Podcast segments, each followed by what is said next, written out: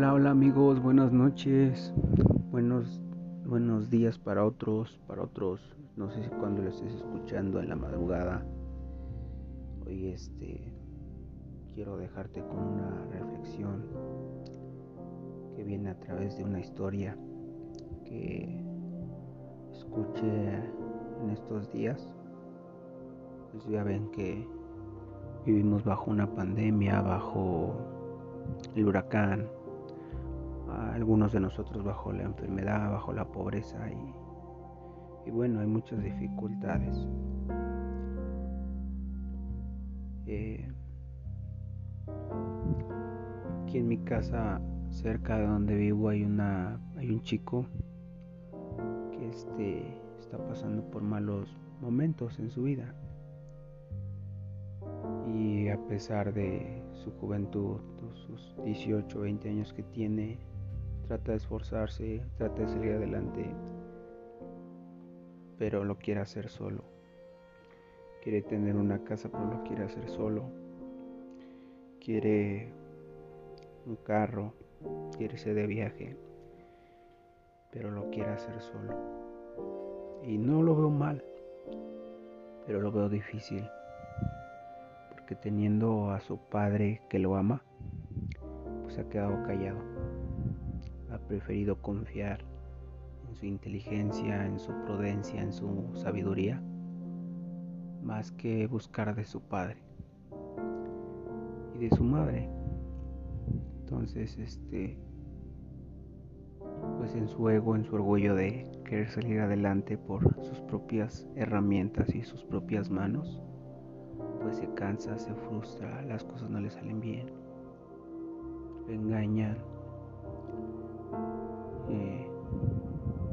da lo mejor de, su amistad a otras personas y las personas lo traicionan.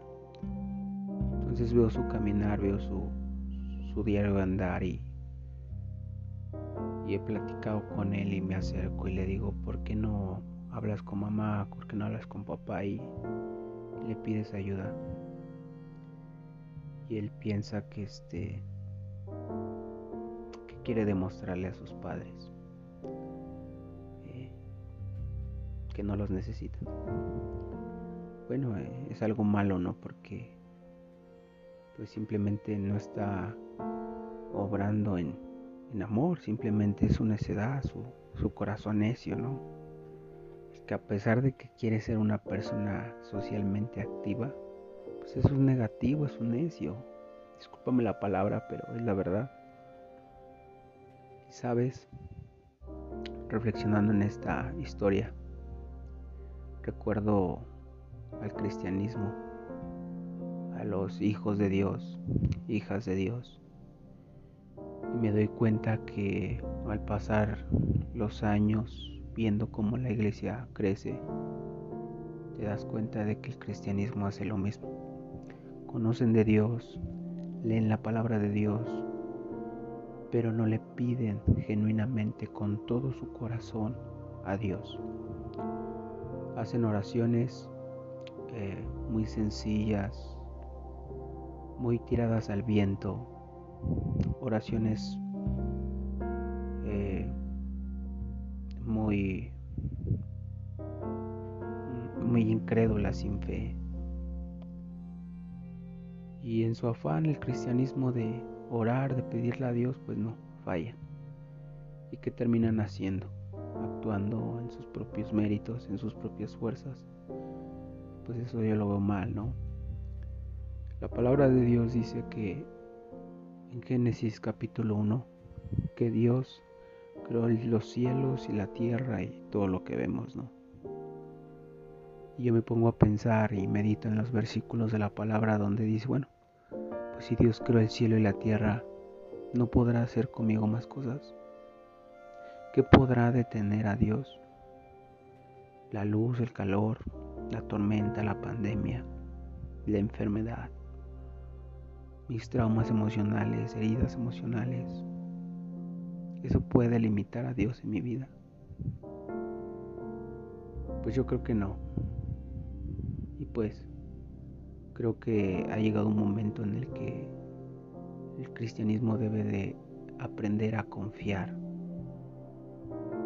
que todo lo que hace Dios es bueno para sus vidas.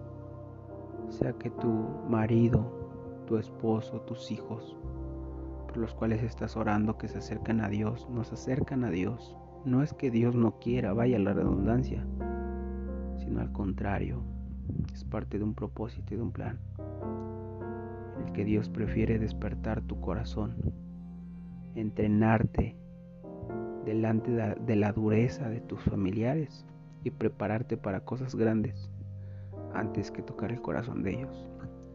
Eso no quiere decir que estén fuera de la voluntad de Dios, no. A veces las conversiones son un proceso. Y hay quien lo cree y hay quien no lo cree.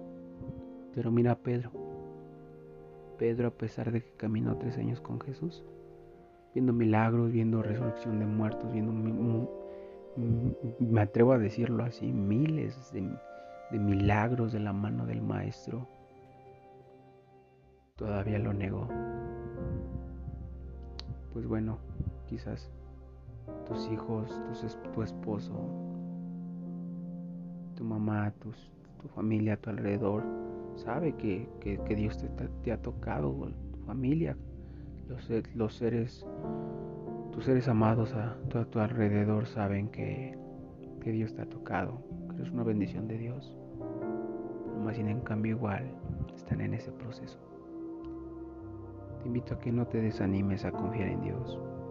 No seas como aquel joven que, que quiere caminar que quiere emprender el éxito, que quiere subir a la cumbre de la gloria, en ego, en orgullo, en sus propias fuerzas. No es así. Así en cambio, aprende a orar y entregarle tu corazón genuinamente a Dios cada día, cada día. Porque esta lucha y esta carrera es cada día, cada día, cada día. De igual manera te recuerdo que si hoy fallaste, recuerda que mañana hay un nuevo día. Y así, hasta que el Señor venga, hasta que la última trompeta final suene en los cielos y nuestras almas estén con Jesús. Te invito a que aprendas a confiar en Dios, a depender más de Dios y a dejarle tus problemas, tu enfermedad en las manos de Dios. Pero mira, yo te digo muchas palabras y muchas cosas al final de cuentas tú decides lo que quieres, quieres que suceda en tu vida.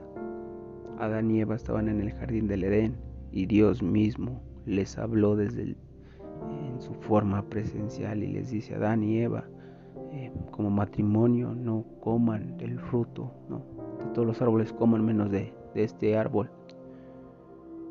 Porque el día que coman de ello, de cierto les digo que morirán. Mas sin en cambio, Dios mismo les habla y ellos endurecieron su corazón, ignoraron y se olvidaron de la ordenanza, del consejo que Dios les estaba dando. Te invito a hacer lo mismo. Yo puedo decir muchas cosas y nuestros pastores, el mundo dice muchas cosas, pero todo depende de nosotros. Si realmente queremos cambiar nuestro estilo de vida, queremos caminar igual y seguir igual. Eso depende de nosotros. Pero hermano, hermana, yo te invito a que mires al cielo y te des cuenta que fuimos nacidos para grandes cosas, fuimos hechos para grandes cosas. Yo sé que ahorita no se ve, pero pregúntale a José. José el soñador, el patriarca, que a pesar de que estaba en un desierto, pesar de que estaba en la cárcel y a pesar de que sus hermanos lo vendieron a José, Dios estaba con José aún en la cárcel. Dios estaba con José aún en la infidelidad. Dios estaba con su muchacho a pesar de todo. Solo acuérdate, tienes que colaborar. Colabora con Dios y las cosas te lo aseguro. Espero que este mensaje sea de bendición. Te bendigo en el nombre de Jesús. Siga adelante recuerda que siempre hay un mañana. Nos vemos, sigue conectado a estos mensajes que Dios va a darte de tiempo en tiempo para tu vida diaria. Y recuerda este que Dios vino a la tierra para afectar nuestras vidas bendecido en el nombre de Jesús.